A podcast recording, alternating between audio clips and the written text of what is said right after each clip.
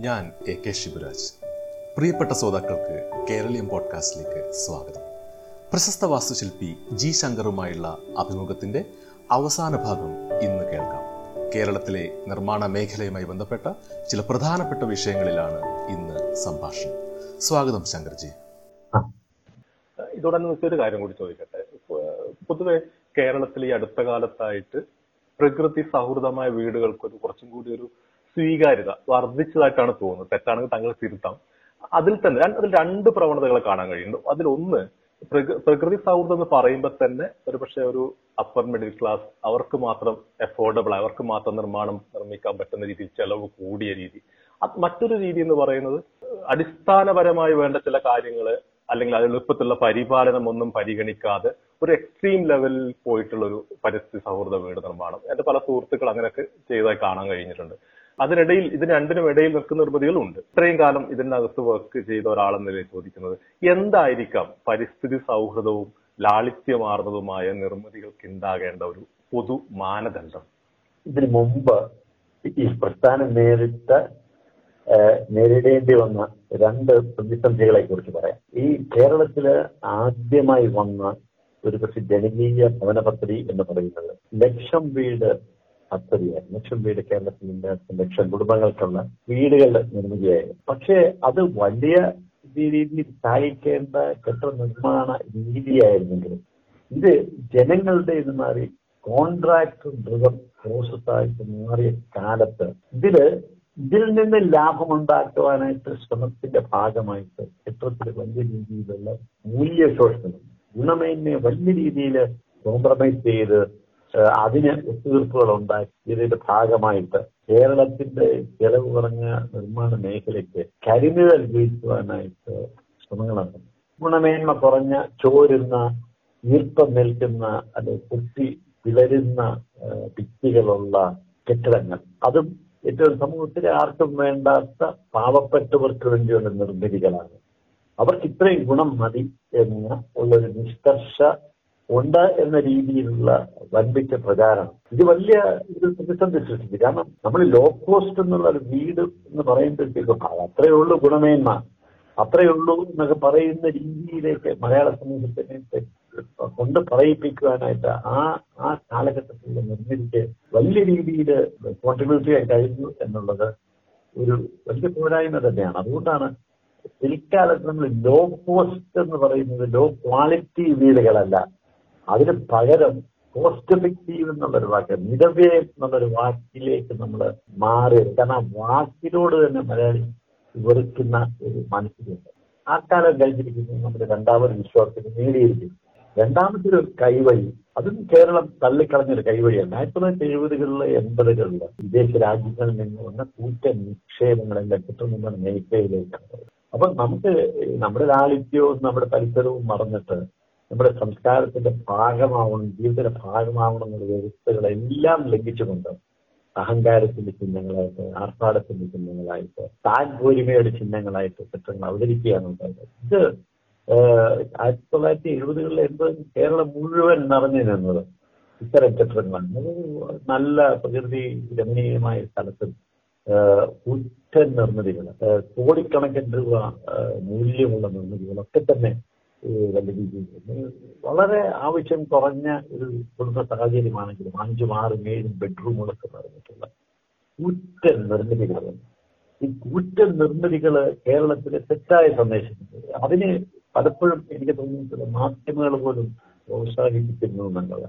ഇതിന്റെ ഈ നമുക്ക് എല്ലാവർക്കും സ്വപ്നം കാണുവാനുള്ള വ്യക്തതയുണ്ടല്ലോ ഇത്തരം കൂറ്റൻ വീടുകളെ സ്വപ്നം ജനതയെ സൃഷ്ടിക്കുവാനായിട്ട് പലപ്പോഴും ഇത്തരം തെറ്റായ മാതൃകൾക്ക് വലിയ എന്താ പറയുന്നത് ശ്രദ്ധ കൊണ്ടുവരാനായിട്ട് പലപ്പോഴും പലർക്കും കഴിഞ്ഞത് പക്ഷേ പിന്നീടാണ് പിന്നീടാണ് ആരും നമ്മുടെ സാമ്പത്തിക സ്രോതസ്സുകൾ ഇല്ലലുണ്ടാവുന്ന ഒരു പരിസരത്തിൽ അത് ഓവർ സീസ് റെമിറ്റൻസ് വെളിയിൽ വരുന്ന പൈസയ്ക്ക് കുറവുണ്ടായപ്പോൾ വലിയ രീതിയിലുള്ള എന്താ പറയുന്ന പ്രകൃത പ്രവൃത്തികൾ ഇല്ല പറയുന്നത് ഞാൻ ഉൾപ്പെടെയുള്ള ആൾക്കാർ എത്രയോ കാലമായിട്ട് ഗൾഫ് ഉൾപ്പെടെയുള്ള സമൂഹങ്ങളുടെ പറഞ്ഞുകൊണ്ടിരിക്കുന്നത് ചെറുതാണ് മനോഹരം.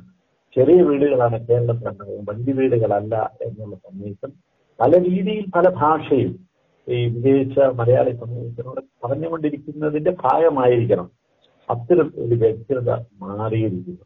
പിന്നെ ഈയിടെ ഈ കഴിഞ്ഞ കുറച്ച് വർഷങ്ങളായിട്ട് വന്നിട്ടുള്ള ഒരു പ്രകടമായ വ്യതിയാനം. അത് വലിയ രീതിയിലുള്ള സ്വീകാര്യത ചെലവറിഞ്ഞ വീടുകൾക്ക് കൂട്ടിയിട്ടുമുണ്ട്. കാരണം ഈ കെട്ടിട നിർമ്മാണത്തിലുള്ള നിക്ഷേപം അത് യാതൊരു പ്രത്യുത്പാദന മൂല്യമില്ലാത്ത നിക്ഷേപമാണെന്ന് അതൊരു ഡെഡ് ഇൻവെസ്റ്റ്മെന്റ് ആണെന്നുള്ളൊരു തിരിച്ചറിവ് മലയാളിക്ക് കൃത്യമായിട്ട് വന്നിട്ടുണ്ട്. കെട്ടിടം ഒരു വെച്ചു കഴിഞ്ഞ ഒരു പത്ത് വർഷം കഴിഞ്ഞ് കെട്ടിടത്തിന്റെ മൂല്യം നിശ്ചയിക്കുന്നത് പൂജ്യം എന്നുള്ള ഒരു തുകയിലേക്ക് വരുമ്പോഴേക്കും ജനങ്ങൾ മനസ്സിലാക്കുന്നു സ്ഥലത്തിന് മാത്രമേ വില കൂടുന്നുള്ളൂ കെട്ടിടത്തിന് മൂല്യം കുറഞ്ഞുകൊണ്ടിരിക്കുകയാണ്. ഒരു ഒരു കണ്ടെത്തൽ വളരെ വൈകിയാണെന്ന് മലയാളി മനസ്സിനകത്ത് ബുദ്ധി ഇത് മാത്രമല്ല നമ്മളുണ്ടാക്കുന്ന വീടുകൾ അത് ചില അഭിരുചികൾക്കനുസരിച്ച് നമ്മളുടെ സ്വപ്നങ്ങൾക്കനുസരിച്ച് നമ്മൾ ചാലിച്ചെടുക്കുന്ന ഒരു സ്വപ്നമാണ്.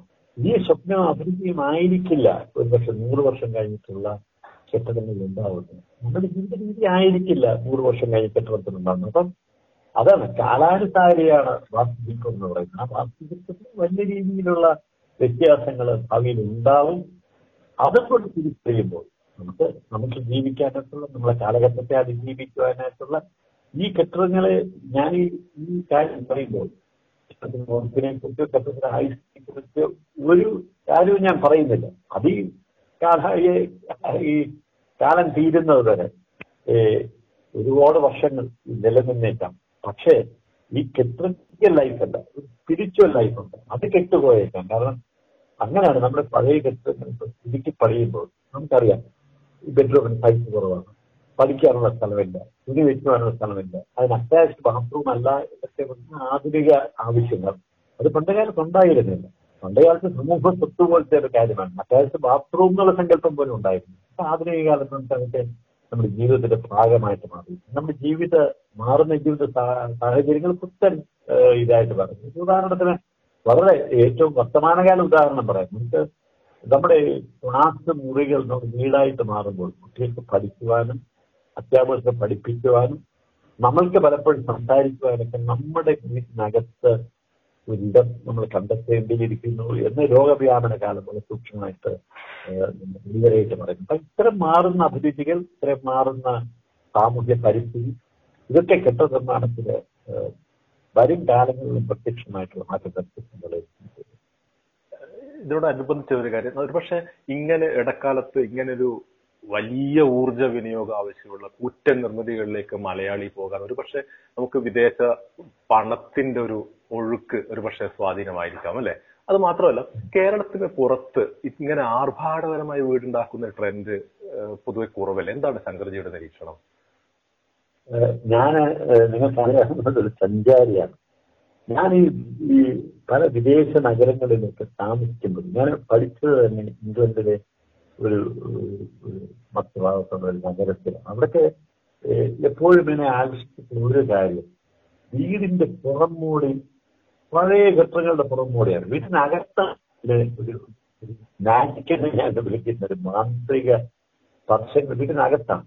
ആ രീതി വേറെയാണ്. ഒരു പുറംമൂടിയിലൊക്കെയുള്ള ഒരു അഭിനിവേശം നമ്മുടെ നാട്ടിലില്ലായിരുന്നു. നമ്മുടെ നാട്ടിൽ ഒരുപക്ഷെ കൊട്ടാര കൊത്തളങ്ങൾ മാത്രം. അത് അധികാരത്തിന്റെ ചിഹ്നങ്ങളായിട്ട് വലുതായിട്ട് പണിയുകയും ഒരുപാട് ആസ്ഥാനങ്ങൾ അല്ലാതെ വാസഗ്രഹങ്ങൾ. നമ്മുടെ കേരളീയ വാസഗ്രഹങ്ങളൊക്കെ എടുത്തിട്ട് ഇത്ര ലളിതമായിരുന്നു അതിന്റെ നിർമ്മിതി പലപ്പോഴും നമ്മളെ ആകർഷകമാക്കുന്ന അതിന്റെ ലാളിത്യമാണ്.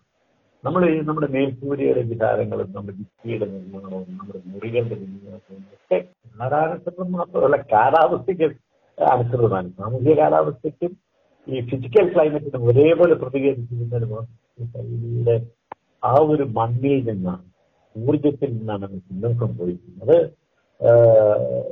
കേരളത്തിന് പ്രത്യേകിച്ച് ഏറ്റവും കൂടുതൽ പണം ഒഴുകിയെത്തിയ ഒരു സംസ്ഥാനം കേരളമാണ്. കേരളത്തിൽ ഇത്രയും സാക്ഷരതയുള്ള സംസ്ഥാനം എന്ന് പറഞ്ഞിട്ട് കേരളത്തിലാണ് നിർഭാഗ്യവശാൽ മറ്റ് സംസ്ഥാനങ്ങളെ ഏറെ ഇത്തരം നിർമ്മിച്ചിരുന്നത് പക്ഷെ അതിപ്പം അങ്ങനെ പറയാൻ പറ്റില്ല കാരണം ഞാൻ ഇന്ത്യൻ മറ്റ് സംസ്ഥാനങ്ങളിലേക്കൊക്കെ പോകുമ്പോൾ തന്നെ ഞാൻ പണ്ട് പോയിരുന്ന ചില വടക്കേക്കൻ സംസ്ഥാനങ്ങൾ ആസാം പോലുള്ള ചില പ്രദേശങ്ങളിൽ പോയി ഛത്തീസ്ഗഡ് തുടങ്ങിയിട്ടുള്ള പുസ്തകം ഇതിലൊക്കെ തന്നെ ഞാൻ നേരത്തെ നമ്മൾ ഇപ്പോൾ നമ്മൾ അവലംബിക്കുന്ന നിർമ്മാണ ഒരു സംസ്കാരം അതിവേഗം വളർന്നുകൊണ്ടിരിക്കുന്നു എന്നുള്ളത് നിർഭാഗ്യകരമായ കാര്യമാണ്. ഞാൻ നേരത്തെ ആഗോളീകരണത്തിന്റെ ഏറ്റവും വലിയ ഒരു മുറിപ്പാണ്.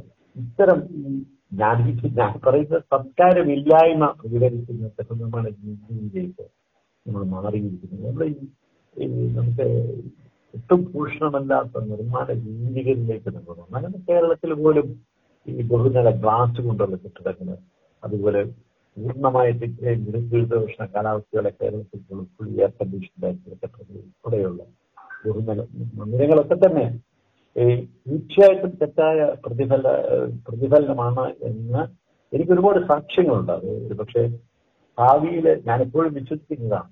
ഭാവിയിൽ ജനങ്ങളിൽ തിരസ്കരിക്കും. ഈ മനസ്സിലും വളരെ വ്യക്തമായിട്ട് സൂചനകൾ കിട്ടുന്നുണ്ട് ഇത്തരം ഈ നമ്മൾ അങ്ങനെ വളരെ അപലപിക്കുന്ന കണ്ടംപററി ആർക്കിടെക്ചർ എന്ന് പറഞ്ഞിട്ട് ഒരു മുഖമില്ലാത്ത പ്രസന്നതയില്ലാത്ത ഐശ്വര്യമില്ലാത്ത നന്മയില്ലാത്ത ഒരു വാസ്തുശില്പ ശൈലിയുടെ പ്രചാരണം അതിവേഗമായിട്ട് പടർന്നുകൊണ്ടിരിക്കുന്ന ഒരു കാലഘട്ടത്തിൽ അത് മാറി നിന്ന് നോക്കുവാനായിട്ട് ഞാൻ അതിന്റെ ഭാഗമായിട്ട് ഞാൻ തിരിച്ചറിയുന്നത് എന്താണ്?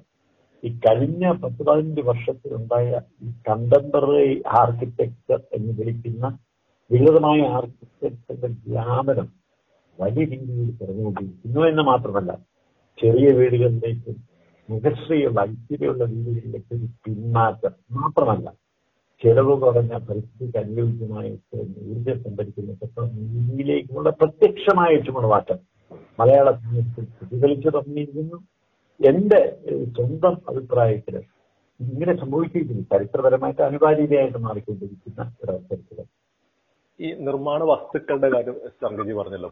നമുക്കറിയാം അനുദിനം പുതിയ നിർമ്മാണ വസ്തുക്കൾ മാർക്കറ്റിലേക്ക് വന്നുകൊണ്ടിരിക്കുകയാണ്. കേരളമാണെങ്കിൽ അനുകരണത്തിന് ഏറ്റവും മുൻപന്തിയിലാണ് തന്നെ താൻ ഒരു സ്ഥലത്ത് തുടങ്ങിയാൽ മതി. അത് കേരളത്തിൽ തിരുവനന്തപുരം മുതൽ കാസർഗോഡ് വരെ വ്യാപിക്കാൻ ചെറിയ സമയത്തിനുള്ളിൽ തന്നെ നമുക്ക് പറ്റുന്നുമുണ്ട് അതിലൊന്നാണ് പുതിയ പെയിന്റുകൾ. അപ്പൊ ഇത്തരം വസ്തുക്കൾ നിരന്തര സമ്പർക്കത്തിൽ ഏർപ്പെടുന്നവരാണ് കുടുംബം. അതിലുപയോഗിക്കുന്ന നിർമ്മാണ വസ്തുക്കൾ നിത്യോപയോഗ വസ്തുക്കൾ. അപ്പൊ ഇതിന്റെയൊക്കെ ആവശ്യവും ആരോഗ്യവും പരിഗണിച്ചുകൊണ്ടുള്ള ഒരു തെരഞ്ഞെടുപ്പല്ല യുക്തിസഹമായ ഒരു തെരഞ്ഞെടുപ്പല്ല സാധാരണഗതിയിൽ കുടുംബങ്ങൾ നടക്കുന്നത്. അപ്പോൾ ഈ പുതിയ നിർമ്മാണ വസ്തുക്കളും അതുപോലെ തന്നെ നിത്യോപയോഗ വസ്തുക്കളും മറ്റും ഉണ്ടാക്കുന്ന പാരിസ്ഥിതിക സാമൂഹിക പ്രശ്നങ്ങൾ എങ്ങനെയാണ് ശങ്കർജി വിലയിരുത്തുന്നത്? ഞാൻ പഴയ വീടുകളുടെ ചരിത്രത്തിലേക്ക് കടന്നുണ്ട് നമ്മൾ പഴയ വീടുകൾ നമ്മൾ എന്തുകൊണ്ടാണ് ഇഷ്ടപ്പെടുന്നത്? നമ്മളുടെ അതൊരു വൈകാരികമായിട്ട് പ്രതികരണമല്ല എന്ന് നമ്മൾ നമ്മുടെ പഴയ വീടുകളിൽ തണുപ്പ് കൂടുതലായിരുന്നു. അതുകൊണ്ടാണ് നമ്മൾ പഴയ വീടുകൾ ഇഷ്ടപ്പെടുന്നത്. പഴയ വീടുകളിൽ തണുപ്പ് കൂടുതലുണ്ടായിരുന്നു. നമുക്ക് കരുതലുള്ള ചില സ്ഥലങ്ങളുണ്ടായിരുന്നു ഇടങ്ങളുണ്ടായിരുന്നു. കുറച്ച് പുഞ്ചാനം പറയുവാനും നമുക്ക് ചില കാര്യങ്ങൾ സംഭവിക്കുവാനും ഒക്കെയുള്ള ഇടങ്ങൾ അടങ്ങിയിട്ടുള്ള മുറികളുടെ സങ്കലനം മാത്രമേ ഇടങ്ങളുടെ മനോഹരമായ സങ്കലനമായിരുന്നു. പഴയ മലയാളി വാസഗ്രഹങ്ങൾ അങ്ങനെ വരാന്ത ഉൾപ്പെടും നടുമുറ്റം ഉൾപ്പെടും നമ്മുടെ മറ്റ് തെക്കിനെ വടക്കിനെ ഒക്കെ ഉള്ള ഉള്ള കാര്യങ്ങളിലൊക്കെ തന്നെ ചില ഇട സാമൂഹ്യ ഇടപെടലുകൾ ഉൾപ്പെടെയുള്ള ചില സ്ഥലങ്ങൾ ഇടങ്ങൾ ഉണ്ടായിരുന്നു. അത് നഷ്ടപ്പെട്ടിരിക്കുന്നു എന്നുള്ളത് തീർച്ചയായിട്ടും ആശങ്ക ഉണർത്തുന്ന ഒരു കാര്യം. ഈ ഒരു സംസ്കൃതിയിൽ നിന്നുള്ള പിന്നാക്കം പോക്കൽ തീർച്ചയായിട്ടും ഇത്തരം ഇടങ്ങളെ നഷ്ടപ്പെടുത്തി എന്ന് എനിക്ക് വ്യക്തമായിട്ടുള്ള അനുഭവ സാക്ഷ്യമാണ് ഇത് മാത്രമല്ല നമ്മുടെ ഈ ആധുനിക കാലത്തുള്ള ഈ പിന്മാറ്റം. ഞാൻ നേരത്തെ പറഞ്ഞ പോലെ നമുക്ക് ഞാൻ നേരത്തെ പല ചോദ്യങ്ങളുടെ ഉത്തരമായിട്ട് പറയുവാൻ ശ്രമിക്കുന്ന ഒരു കാര്യം നമുക്ക് സമയം ബാക്കിയില്ല എന്നുള്ളതാണ്. കാരണം ഞാൻ ഒരിക്കൽ കൂടെ അടിവരയിട്ട് പറഞ്ഞത് കാലാവസ്ഥ വ്യതിയാനത്തിന് വലിയ രീതിയിലുള്ള ദോഷമാണ് നമ്മുടെ ഈ നമ്മൾ നിർമ്മാണ രംഗത്തുള്ള തെറ്റായ മാഫികൾ സൃഷ്ടിക്കുന്നു മലയാളി മനസ്സിലാക്കാത്ത ഒരു കാര്യം. നിങ്ങൾ ചോദ്യത്തിനോടുള്ള പ്രത്യക്ഷ പ്രതികരണമായിട്ട് പറയുന്നത്. ആരോഗ്യവും മനുഷ്യന്റെ ആയുസ്സും ആരോഗ്യവും വീടും തമ്മിൽ എന്താണ് ബന്ധം എന്ന് എന്താണ് ജൈവപരമായ ബന്ധം എന്ന് അങ്ങനെ മനസ്സിലാക്കിയിട്ടില്ല. അതേസമയം പൂർവികർ അത് സൂക്ഷ്മമായിട്ട് മനസ്സിലാക്കിയിരുന്നു എന്ന് ഞാൻ ഒരുപാട് ഉദാഹരണങ്ങൾ പറയാം. നമ്മുടെ ചാണകം മെഴുകിയ തറകൾ. പിന്നീടുണ്ടായ തറയോടുകൾ വെച്ച് നിരത്തിയിട്ടുള്ള ഈ തറയുടെ നിർമ്മാണം. ഇത് രണ്ടും ലോകത്തിലെ അത്ഭുതകരമായിട്ടുള്ള രണ്ട് ഇടപെടലായിരുന്നു. ഒന്ന് നമുക്കറിയാം ചാണകത്തിന് നമ്മുടെ പിൻകാലത്താണ് ആന്റിബയോട്ടിക് ആന്റിസെപ്റ്റിക് ആയിട്ടുള്ള ആന്റിസെപ്റ്റിക് ആയിട്ടുള്ള ഒരുപാട് ക്വാളിറ്റീസ് ഉള്ള ഒരു നിർമ്മാണ വസ്തുവാണ് അതാണ് ചാണകം പേരിൽ വൃത്തിയാക്കുക എന്ന് പറയുന്നത്. ഒരു ആന്റിസെപ്റ്റിക്കിനോട് ലോഷനോട് ഉപയോഗിച്ച് വൃത്തിയാക്കുന്നത് പോലെ തന്നെ വൃത്തിയാവുന്ന നമ്മുടെ തറയോട് ലോകത്തിലെ ഇപ്പോഴത്തെ ടൈലുകളുടെയൊക്കെ വലിയ അധിക പ്രഭാ പ്രഭാവത്തിന് നശിച്ചുപോയൊരു ഒരു ഒരു ഒരു വ്യവസായമായി തറയോടിന്റെ വ്യവസായം കേരളത്തിന് അഭിമാനമാണ് തറയോട്. എന്താണ്? തറയോട് തരുന്ന തണുപ്പല്ല. കാലിന് കീഴിൽ തറയോട് നടക്കുന്ന ഒരു ഇതല്ല ഏറ്റവും ആരോഗ്യപൂർണമായിട്ടുള്ള ഇതാണ്. കാരണം ലോകത്തിൽ ഏറ്റവും ഹാർഡസ്റ്റ് മെറ്റീരിയൽ ഏറ്റവും കട്ടിയുള്ള മെറ്റീരിയൽ എന്ന് പറയുന്നത് ഗ്രാനൈറ്റ് പോലത്തെ മാർബിൾ പോലത്തെ കല്ലുകളുടെ പ്രതലമാണ്. അതിൽ നടന്നു കഴിഞ്ഞാൽ നട്ടലിന് വരെ ക്ഷതം വരുന്നതാണ്.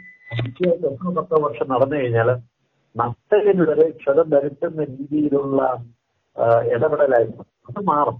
അത് മാറിയിട്ട് നമുക്ക് ശുദ്ധമായിട്ടുള്ള ഇത്തരം ആരോഗ്യപൂർണമായിട്ടുള്ള ചില ഇടങ്ങളിലേക്ക് മലയാളിയുടെ അറിവിൻ മേഖല സത്യം പറഞ്ഞാൽ പരിശോധിക്കേണ്ടത് അപ്പൊ അത്തരം ജാഗ്രതയും കരുതലൊക്കെ മലയാളിയുടെ ഒസ്യത്താണ് ഇതിന് മാറിയിരുന്നു ജയിച്ച് എഴുതുന്ന കാലത്ത് രോഗവ്യാപന കാലത്ത് നമ്മൾ മനസ്സിലാക്കുന്ന പ്രധാനപ്പെട്ട കാരണം രോഗവ്യാപന കാലത്ത് നമ്മൾ പ്രത്യക്ഷമായിട്ട് മനസ്സിലാക്കുന്ന ഒരു കാര്യം. എന്താ പറയുക? നമുക്ക് ആരോഗ്യവും വാസഗ്രഹത്തിലെ ഉത്സവങ്ങളും തമ്മിലുള്ള ബന്ധം. നമുക്ക് നല്ല കാറ്റും വെളിച്ചവും നമുക്ക് സൂര്യന്റെ താപവും ഒക്കെ അകത്തേക്ക് കിട്ടുക എന്നുള്ളതാണ് ഏറ്റവും പ്രധാനം നമ്മൾ ഈ രോഗവ്യാപനത്തിന് ഡോക്ടർമാർ പോലും പറയുന്ന കാര്യം എന്താണ്?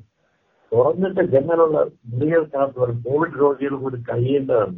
അതേസമയം നേരത്തെ നേരത്തെ ചോദ്യത്തിലുള്ളതുപോലെ നിർമ്മാണ വൈവിധ്യത്തിന്റെ കഴിഞ്ഞ് അവതരിപ്പിക്കുന്ന പല പെയിന്റുകളും പല നിർമ്മാണ വസ്തുക്കളും മാരകമായിട്ടുള്ള വിഷത്തിന്റെ അംശം കാണുന്ന പാവപ്പെട്ട ആൾക്കാരാണ് തിരിച്ചറിയുന്നത് ഉദാഹരണത്തിന് നമ്മുടെ പെയിന്റ് ഇൻഡസ്ട്രിയിലെ പകുതി പെയിന്റുകൾ ഇന്ത്യൻ പോലുള്ള മാരകമായ ദൂരവ്യാപകമായിട്ടുള്ള നിർമ്മാണ വസ്തുക്കൾ അതിനകത്ത് വരുന്നത് അപ്പൊ അതിന് അതിൽ നിന്ന് വമിക്കുന്ന വായു നമ്മുടെ പെയിന്റ് അടിക്കുന്നതിൽ നമ്മുടെ മുറിക്കകത്ത് പെയിന്റ് അടിക്കുന്ന അതിൽ നിന്ന് കിട്ടുന്ന പ്രകടനങ്ങൾ അത് തീർച്ചയായിട്ടും മാരകമായിട്ടുള്ള ആരോഗ്യ പ്രശ്നങ്ങൾക്ക് വരെ വഴിമാറും എന്നുള്ള അത് നമ്മുടെ നിത്യ സാക്ഷ്യമാണ്. അതുകൊണ്ട് തീർച്ചയായിട്ടും വരും കാലങ്ങളിൽ അങ്ങനെയാണ് ഞാൻ പറയുന്നത്. വരും കാലങ്ങളിൽ ഈ ആരോഗ്യപൂർണമായ വീടുകളുടെ സംവിധാനങ്ങളെക്കുറിച്ച് കൂടുതൽ നിർമ്മാണ വസ്തുക്കളുടെ തെരഞ്ഞെടുപ്പ് തൊട്ട് ഉള്ള കാര്യത്തിൽ ആരോഗ്യപൂർണമായിട്ടുള്ള വീടുകളുടെ ഒരു പരികൽപ്പന തീർച്ചയായിട്ടും നമ്മൾ സമൂഹത്തിന്റെ ആവശ്യമായിട്ട് കണക്കിൽ ഇനി നമുക്ക് കേരളത്തിന്റെ ഒരു ആനുകാലികമായി കേരളം അനുഭവിക്കുന്ന ഒരു പ്രതിസന്ധിയിലേക്ക് വരാൻ തോന്നുന്നു. നമുക്കറിയാം പ്രകൃതി ദുരന്തങ്ങൾ കേരളത്തിൽ ഇന്ന് പതിവായിരിക്കുകയാണ്. നമ്മൾ പഴയതുപോലെയല്ല അത്ര സുരക്ഷിതമായ ഒരു സാഹചര്യത്തിലല്ല നമ്മൾ ഇന്ന് കേരളത്തിൽ ജീവിക്കുന്നത്. നമുക്കറിയാം ഈ സർ ഈ വ്യക്തികളെയും സമൂഹങ്ങളെയും സ്വാധീനിക്കുന്ന ഒരു ഘടകമാണ് സർക്കാരിന്റെ ഇടപെടലുകൾ. ആ സർക്കാർ അനുവലംബിക്കുന്ന നിർമ്മാണ രീതികൾ. ഈ അർത്ഥത്തിൽ മാറിയ ഒരു സാഹചര്യം പ്രകൃതി വിഭവങ്ങളിലുണ്ടായ കുറവ് അല്ലെങ്കിൽ തീർന്നു പോകൽ പാരിസ്ഥിതികമായി ഉണ്ടായ പ്രതിസന്ധി കാലാവസ്ഥാ വ്യതിയാനം ഇത്തരം കാര്യങ്ങൾ സത്യത്തിൽ നമ്മുടെ സർക്കാരിന്റെ നിർമ്മാണ മേഖലയുമായി ബന്ധപ്പെട്ട സമീപനത്തിൽ എന്തെങ്കിലും മാറ്റം വരുത്തിയതായി ശങ്കർജി നിരീക്ഷിച്ചിട്ടുണ്ടോ?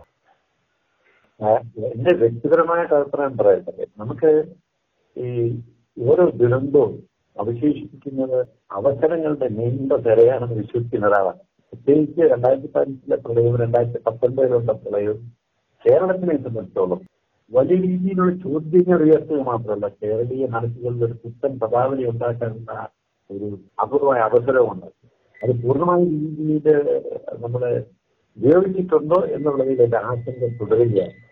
ഞാൻ എന്റെ മേഖലയെ മാത്രം ചെയ്യുന്നതായിട്ട് പറയാം. ഈ നമ്മുടെ ഈ ഭൂമി ഗ്രഹങ്ങളുടെ ഭൂമിയുടെ തരം തിരിവ് ലാൻഡ് യൂസ് പാറ്റേണിന്റെ നിശ്ചിതമായ മാനദണ്ഡങ്ങൾ കൊണ്ടുവരണം എന്ന് ആഗ്രഹിക്കുന്ന ഒരാളാണ് ഞാൻ. നമുക്ക് കെട്ടിടം വെക്കാൻ ഒട്ടാത്ത ചില ഭൂമിയുണ്ട്. നമുക്ക് ഇത്തരം ചരിവുകളുള്ള ഭൂമി അതുപോലെ മലയുടെ ഓരങ്ങളിൽ കെട്ടുന്നുണ്ടെങ്കിൽ രീതി മാത്രമല്ല അങ്ങനെ ഒരുപാട് രീതികളുടെ കരുതലും ജാഗ്രതയും ഉണ്ടാകുന്ന നടപടികൾ ഗവൺമെന്റിന്റെ ഭാഗത്തുനിന്ന് ഉണ്ടാകുന്നുണ്ട്. അതേപോലെ നമുക്ക് പ്രധാനമാണ് കെട്ടിട നിയമങ്ങളിൽ വരുത്തേണ്ട വ്യത്യാസങ്ങൾ.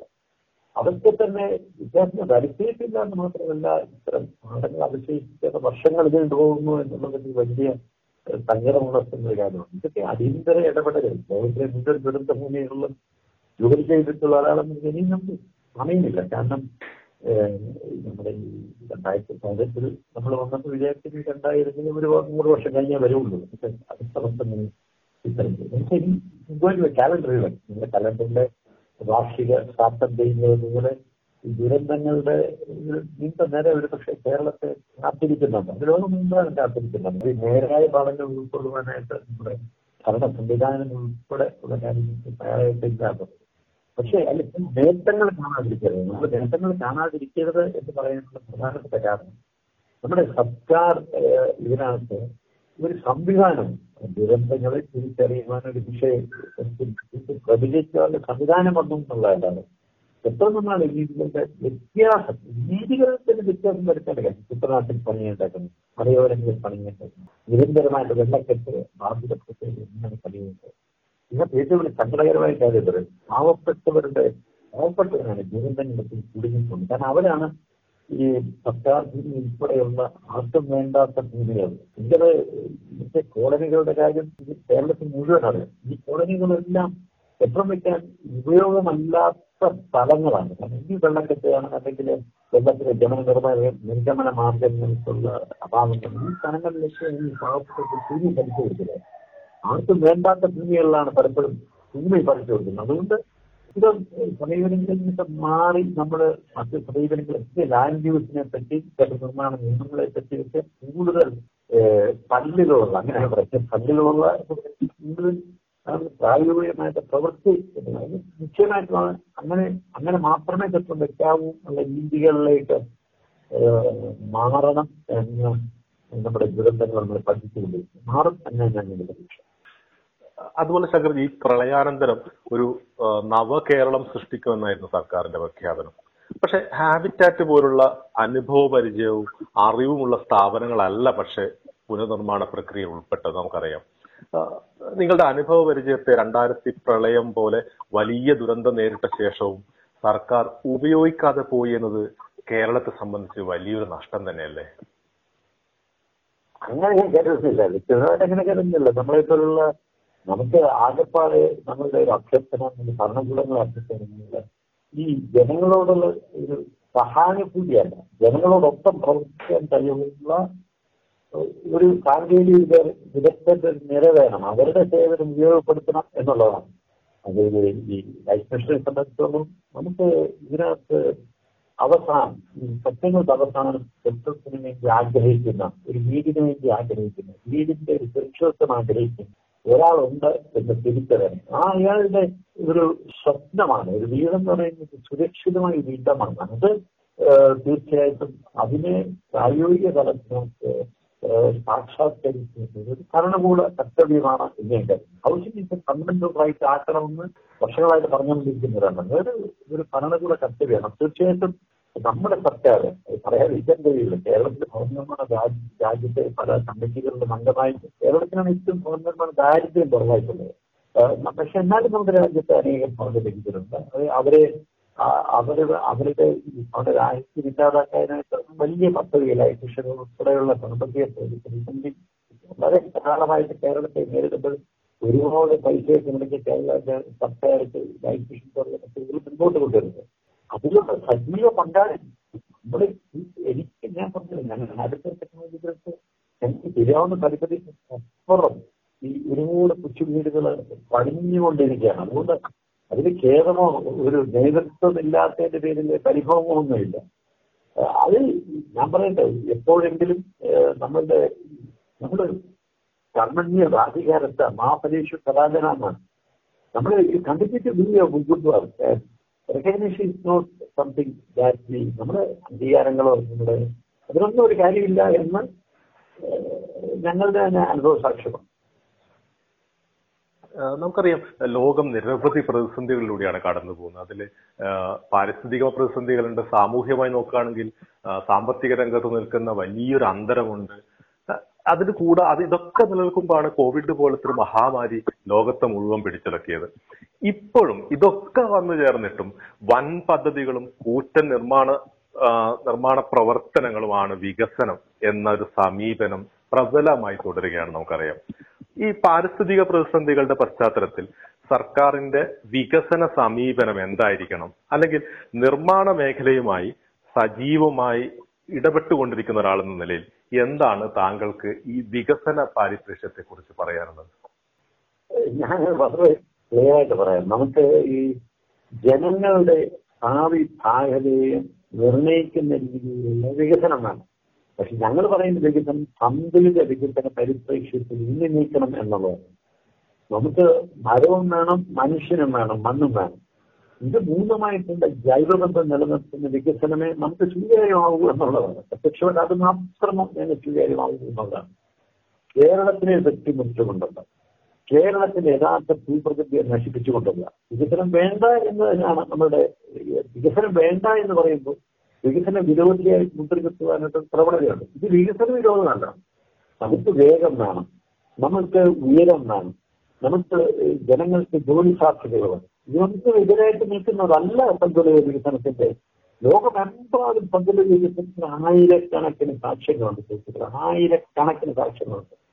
ലോകമെമ്പാടും ഞാൻ പല രാജ്യങ്ങളിലും ഈ എന്റെ ജോലിയുടെ ഭാഗമായിട്ട് പോയി അവിടെയും കുറച്ച് ജോലി ചില അസൈൻമെന്റ് ഞാൻ പറയാം. ലോകമെമ്പാടും സസ്റ്റൈനബിൾ ഡെവലപ്മെന്റ് എന്ന് പറയുന്നത് ഒരു മാൻഡേറ്ററി റിക്വയർമെന്റ് ആയിട്ട് മാറിയിരിക്കും നമുക്ക് പലപ്പോഴും അതിന് ഓഡിറ്റിംഗ് പോലും ഇല്ല. നമ്മുടെ ഈ ഒരു എം എൻ കമ്മിറ്റിയോ അല്ലെങ്കിൽ എം എൻ അസസ്മെന്റ് ഒന്നും ഇല്ലാതെയാണ് നമ്മുടെ വൻകിട പദ്ധതികൾ നമ്മൾ നടപ്പാക്കുന്നത്. ഇപ്പം ആതിരപ്പള്ളി ഈ വെള്ളച്ചാട്ടത്തിന്റെ കാര്യത്തിലൊക്കെ നമുക്കറിയാം. കുറെ വർഷങ്ങളായിട്ട് നമ്മൾ നമ്മൾ ബലം പിടിച്ച് പറയുന്ന ആയിരപ്പള്ളി കൊണ്ടുവരും വൈദ്യുതി പദ്ധതിക്കുന്നു അത് കൊണ്ടുവരാൻ നശിക്കപ്പെടുന്ന ഒരു ഒരു വലിയ ജല വളരെ അമൂല്യമായിട്ടുള്ള ജൈവസമ്പത്തിന്റെ ഒരു മേഖലയാണ്.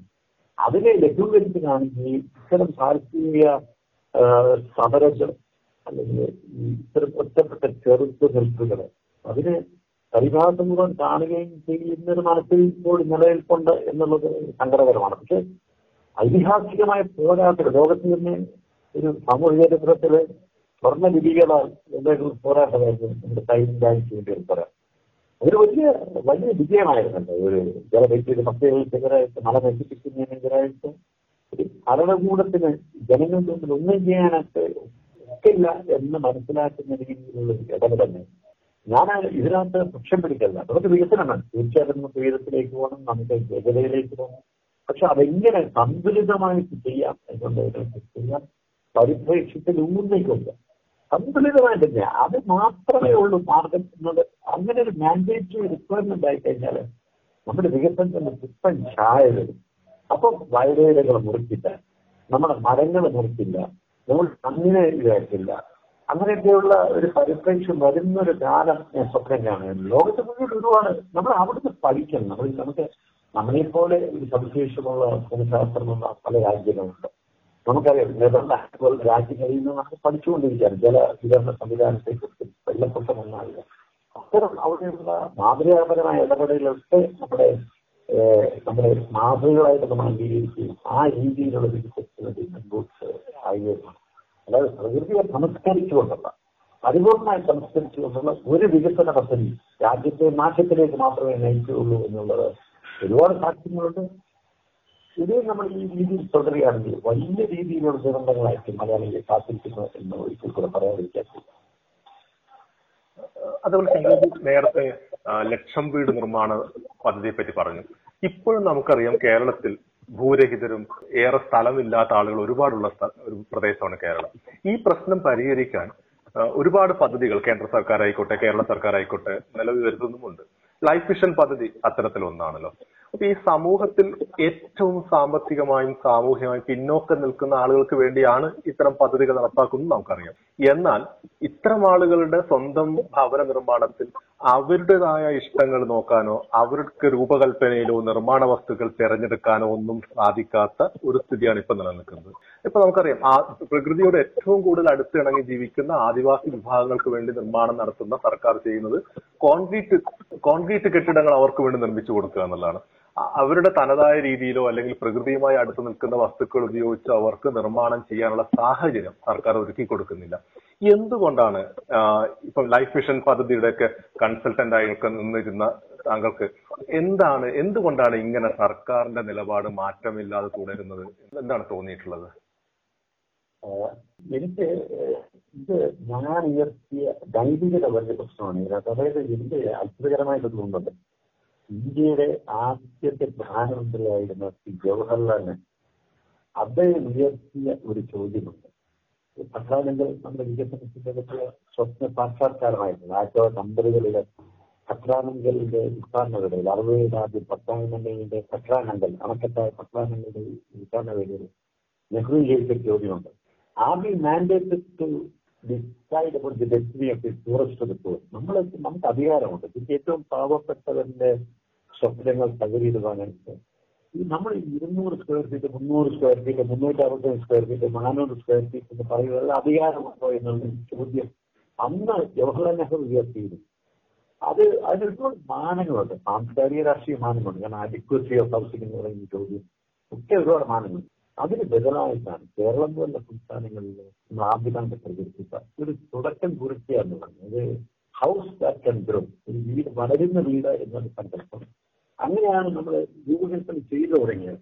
അതിന് സ്വീകാര്യത കിട്ടിയോ ഇല്ലയോ എന്നുള്ളത് പിന്നത്തെ കാര്യം. പക്ഷെ എപ്പോഴും ഒരു മുറിയും കൂടെ ഇറക്കുവാനായിട്ടുള്ള സൗകര്യം ബാക്കി നിർത്തുന്ന രീതിയിലായിരിക്കണം ക്ഷേത്രത്തിന്റെ രൂപകൽപ്പന എന്ന് നമ്മൾ ഈ ഏറ്റവും പാവപ്പെട്ട ഒരു വീട് വെക്കപ്പെടും.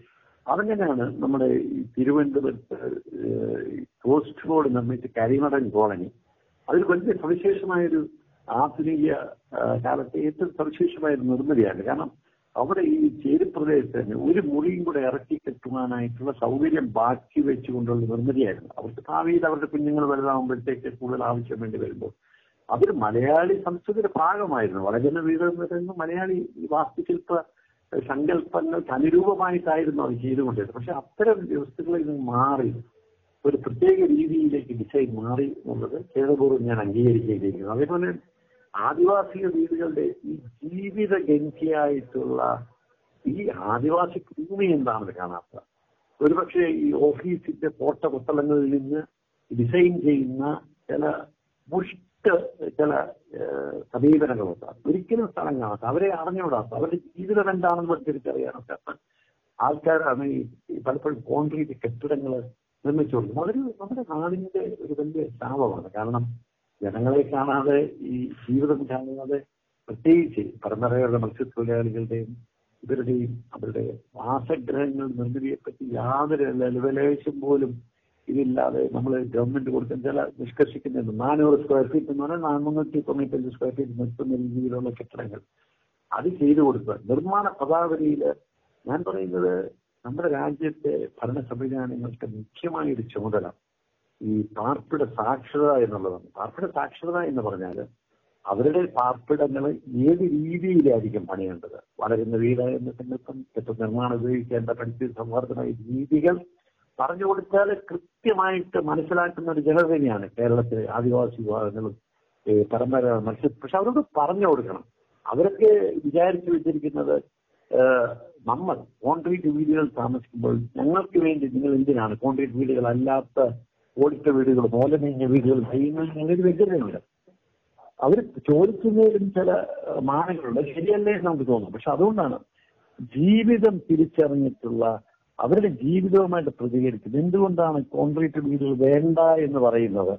എന്നൊക്കെയുള്ള കാര്യങ്ങളെ കൃത്യമായിട്ട് പറഞ്ഞു കൊടുക്കാൻ ശ്രമിച്ചു കഴിഞ്ഞാൽ കേൾക്കുന്ന ഒരു സമൂഹമാണെന്ന് എനിക്ക് തോന്നിയിട്ടുണ്ട്. ഞാൻ ഈ ഇക്കഴിഞ്ഞ ദിവസം ആറളത്ത് പോവുകയുണ്ട്. കേരളത്തിലെ ഒരു ഏറ്റവും വലിയ ആദിവാസി ഈ പുനരധിവാസ ഭവന നിർമ്മാണ പദ്ധതിയുടെ ആ- അവിടെ. അവിടെ ഞാൻ കണ്ട കാഴ്ച പരമദയനീയമാണ് അവിടെ സർക്കാർ ഇതിനകത്ത് കുറച്ച് ഈ മാതൃക അംഗൻവാടി തുടങ്ങിയിട്ടുള്ള മാതൃക ഇതൊക്കെ കേന്ദ്രങ്ങളൊക്കെ അത് എത്രയോ ഇതായിട്ട് പ്രവർത്തനരഹിതമാണ് കാരണം ആരില്ല എന്നുള്ളതാണ്. അത്തരം കെട്ടുന്ന ഒരു ഒരു സാധാരണ ഒരു കെട്ടത്തിന്റെ ഭംഗി പോലും ഇല്ലാത്ത എന്തോ നമുക്ക് എന്ന് മാത്രമല്ല നമ്മൾ തള്ളിക്കളയുന്ന ഒരു വാസ്തുവിൽപ്പ ശൈലിയിൽ പണിഞ്ഞിട്ടുള്ള നേരത്തെ സുഹൃത്ത് സൂചിപ്പിച്ച പോലെ വല്ലാത്ത കളറിലുള്ള നിറത്തിലുള്ള പെയിന്റൊക്കെ അടിച്ചിട്ടുള്ള ചിത്രങ്ങളൊക്കെ വെച്ചിട്ട് നമ്മൾ വക്രീകരിക്കുകയാണ്. നമ്മളിത് എന്തോ കാര്യത്തിന് വേണ്ടി കുറച്ച് ഫണ്ട് ചെലവാക്കാൻ ഉപയോഗിക്കുന്ന ഒരു കാര്യമായിട്ട് മാറ്റിയിരിക്കുന്നു. അതല്ല നമുക്ക് ജനങ്ങളുമായിട്ട് പ്രതികരിക്കുന്ന രീതിയിലുള്ള വാസ്തുവിൽപ്പ ശൈലിയിലേക്ക് വരണം. അവർക്ക് അവർ അവർക്കാണ് ചോദിച്ചു കൊടുക്കേണ്ടത്. അവരോട് പറയാം തൽക്കാലം നാനൂറ് സ്ക്വയർ ഫീറ്റ് ആദ്യം ചെയ്യാൻ കഴിയില്ല. പക്ഷെ നിങ്ങൾക്ക് വളരെ അഞ്ഞൂറ് സ്ക്വയർ ഫീറ്റ് ചെയ്യാൻ കഴിയുമെന്ന് അല്ലെ രണ്ടു നിലയായിട്ട് ചെയ്യാൻ കഴിയുമെന്നൊക്കെ ഒരു ആത്മവിശ്വാസം കൊടുക്കാൻ തീർച്ചയായിട്ടും പല മാതൃക മാതൃക തിരഞ്ഞെടുക്കേണ്ട അവരാണ്. അതിനകത്ത് ഏകാഗികളെയും ഭർത്തകരെയാണെന്നും ഒറ്റപ്പെട്ട ആൾക്കാരെയാണും കൂടുതൽ അംഗങ്ങളുള്ള ആൾക്കാരെയാണ്. അവർക്ക് പ്രത്യേക തരം വീടുകൾ തന്നെയാണ് ആവശ്യം. അതിനുള്ള ചോയ്സിന് പകരം നമ്മൾ അടിച്ചേൽപ്പിക്കുന്ന ഡിസൈൻസിൽ ജീവിക്കുവാൻ അവരെ നിർബന്ധിക്കുന്നതും ക്രൂരതയാണെന്ന് വിശ്വസിക്കുന്ന ഒരു സാമൂഹ്യ പ്രതിബദ്ധതയുള്ള ഒരു ആർക്കിടെക്റ്റാണ് ഞാൻ. ശങ്കർജി ഇത്രയും തിരക്കിനിടയിൽ ഒരുപാട് ദീർഘമായ സംഭാഷണം തന്നെയാണ് നമുക്ക് നടത്താൻ കഴിഞ്ഞത്. അവസാനമായിട്ട് ഒരു കുറച്ചും കൂടി വ്യക്തിപരമായ ഒരു ചോദ്യം ചോദിച്ചുകൊണ്ട് നമുക്ക് അവസാനിപ്പിക്കാൻ തോന്നുന്നു. അത് ഇതാണ്. കേരളത്തിൽ മാത്രമല്ല പ്രകൃതി ദുരന്തങ്ങൾ ഉണ്ടായ ഗുജറാത്ത് ഭോപ്പാൽ പോലുള്ള സ്ഥലങ്ങളിൽ നമുക്ക് ഇന്ത്യയ്ക്ക് പുറത്താണെങ്കിൽ ബംഗ്ലാദേശ് ഹെയ്ത്തി ശ്രീലങ്ക പോലുള്ള സ്ഥലങ്ങളിൽ ഒട്ടേറെ മനുഷ്യർക്ക് വീടുകൾ ഉണ്ടാക്കി കൊടുക്കുന്നതിന് നേതൃത്വം നൽകിയ ആളാണ് ശങ്കർജി. എന്നാൽ സ്വന്തമായിട്ടൊരു വീടുണ്ടാക്കാൻ ആ ഒരു തിടുക്കം താങ്കൾ കാണിച്ചില്ല എന്നാണ് ഞാൻ മനസ്സിലാക്കുന്നത്. പക്ഷെ അടുത്ത കാലത്താണ് താങ്കളുടെ ഒരു ഭവന നിർമ്മാണം നടന്നത്. ഇത് സത്യത്തിൽ സ്വാഭാവികമായിട്ട് നടന്നാണോ അങ്ങനെ തന്നെ സംഭവിച്ചാണ്. കാരണം ഞാൻ എന്റെ ആയുസിന്റെ നല്ലൊരു ഭാഗം എന്റെ കുടുംബ വീട്ടിലാണ് താമസിച്ചിരുന്നത്. കുടുംബ വീട് ഭാഗിക്കുന്നതിന്റെ ഭാഗമായിട്ട് ഒഴിയേണ്ടി വന്നു. പിന്നീട് ഭാര്യയുടെ സഹോദരി വീട്ടിൽ സുഖമായിട്ട് താമസിച്ചു. അതും ഒഴിയേണ്ടി വന്ന ഒരു കാലഘട്ടത്തിൽ വാടക വീടുകളിലേക്കൊക്കെ പോയി. അവിടൊക്കെ എനിക്ക് സ്വാസ്ഥ്യം കിട്ടിയിരുന്നു സന്തോഷം കിട്ടിയിരുന്നു. അതുകൊണ്ടാണ് ഞാൻ എന്റെ വീട് വയ്ക്കുവാനായിട്ട് താമസിച്ചത്. ഞാൻ പത്ത് പതിനെട്ട് വർഷമായിട്ട് മുമ്പ് ഞാൻ സ്ഥലം വാങ്ങിച്ചു വെച്ചാണ് അവിടെയാണ് ഞാനിപ്പോൾ താമസിക്കുന്നത്. അവിടെ അവിടെ നിർമ്മിച്ചൊരു വീട്ടിലാണ് താമസിക്കുന്നത്. അവിടെ സമർത്ഥമായിട്ടൊരു പച്ചപ്പിന്റെ തുരുത്ത് സൃഷ്ടിച്ചിട്ട് വീട് വെക്കണം എന്നുള്ള ഒരാഗ്രഹത്തിന്റെ പുറത്താണ് ഞാൻ വീട് വയ്ക്കുവാൻ താമസിച്ചത്. മരങ്ങളൊക്കെ ഒരു പൊക്കം വളർന്നതിന് ശേഷമാണ് ഞാൻ വീട് വയ്ക്കാൻ തുടങ്ങിയത്. എനിക്ക് ഈ ടി പത്മനാഭൻ കഥകളിൽ പറയുന്ന പോലെ മരങ്ങളും കടന്ന് പുഴയും കടന്ന് വരുന്ന ഒരു ഒരു സൃഷ്ടിയാവണം എന്റെ വീടെന്നുള്ള നിർബന്ധമുണ്ടായിരുന്നു അതെനിക്ക് കിട്ടി. മലയാളിയെ സംബന്ധിച്ചോളം ഒരു കാര്യം നമ്മൾ മനസ്സിലാക്കേണ്ടിയിരിക്കുന്നു. മലയാളി സ്വാസ്ഥ്യം കണ്ടെത്തുന്നത് സ്വന്തം വീടുകളിലല്ല. വാടക വീടുകളാണെങ്കിലും ആ പ്രീതരമായ ഇടങ്ങളെയൊക്കെ സ്നേഹിക്കുവാൻ ചെറുതാണെങ്കിലും ഒട്ടേറെ പരിമിതികളുണ്ടെങ്കിലും സ്നേഹിക്കുന്നൊരു മലയാളി മനസ്സാണ്. അതായിരിക്കണം എനിക്കും കിട്ടിയത്. അതല്ലാത്ത ഒരു കാരണം ഞാൻ കാണുന്നില്ല. സത്യം പറഞ്ഞാൽ എന്റെ വീട് വയ്ക്കുവാനായിട്ട് രണ്ട് മൂന്ന് തവണ ഞാൻ പല സ്ഥലങ്ങളിൽ തുടക്കം കുറിച്ചാണ് പക്ഷേ ഭാഗ്യവശാൽ അടിവരയിട്ട് പറയുന്നു. ഭാഗ്യവശാൽ അത് നടന്നില്ല. ഇപ്പോഴാണ് അതിന്റെ സമയമായതെന്ന് തോന്നുന്നു ഇതിനൊക്കെ ഈ പണ്ട് കാലത്ത് പറയുന്ന പോലെ വീടുകൾ വയ്ക്കുവാനൊക്കെ ഒരു സമയമുണ്ട്. നമ്മൾ എത്ര മനസ്സിൽ പറഞ്ഞാലും ആ സമയത്തൊന്നും വീട് വയ്ക്കുവാൻ കഴിയില്ല. അത്ഭുതകരമായൊരു നിമിഷത്തിലായിരിക്കും. അത് ഓർക്കാപ്പുറത്ത് വരുന്ന ഒരു നിമിഷത്തിലായിരിക്കും ഈ വീടുകൾ സംഭവിക്കുന്നത്. അങ്ങനെ തന്നെ ആവണം എന്ന് ഞാൻ കരുതുന്നു. പ്രശസ്ത വാസ്തുശില്പി ജി ശങ്കറുമായുള്ള പോഡ്കാസ്റ്റിന്റെ അവസാന ഭാഗമാണ് ശ്രോതാക്കൾ കേട്ടത്. ശങ്കർജിയിലെ കർമ്മനിരതനായ മനീഷിയെ കൂടുതൽ അടുത്തറിയാനും അദ്ദേഹം ജീവിതത്തോട് ചേർത്ത് വെച്ച മൂല്യങ്ങളെ ആഴത്തിൽ മനസ്സിലാക്കാനും അഭിമുഖ സംഭാഷണം സഹായകമായി എന്ന വിശ്വാസത്തോടെ കേരളീയൻ പോഡ്കാസ്റ്റിന്റെ ഈ ലക്കം ഇവിടെ അവസാനിക്കുന്നു. നന്ദി നമസ്കാരം.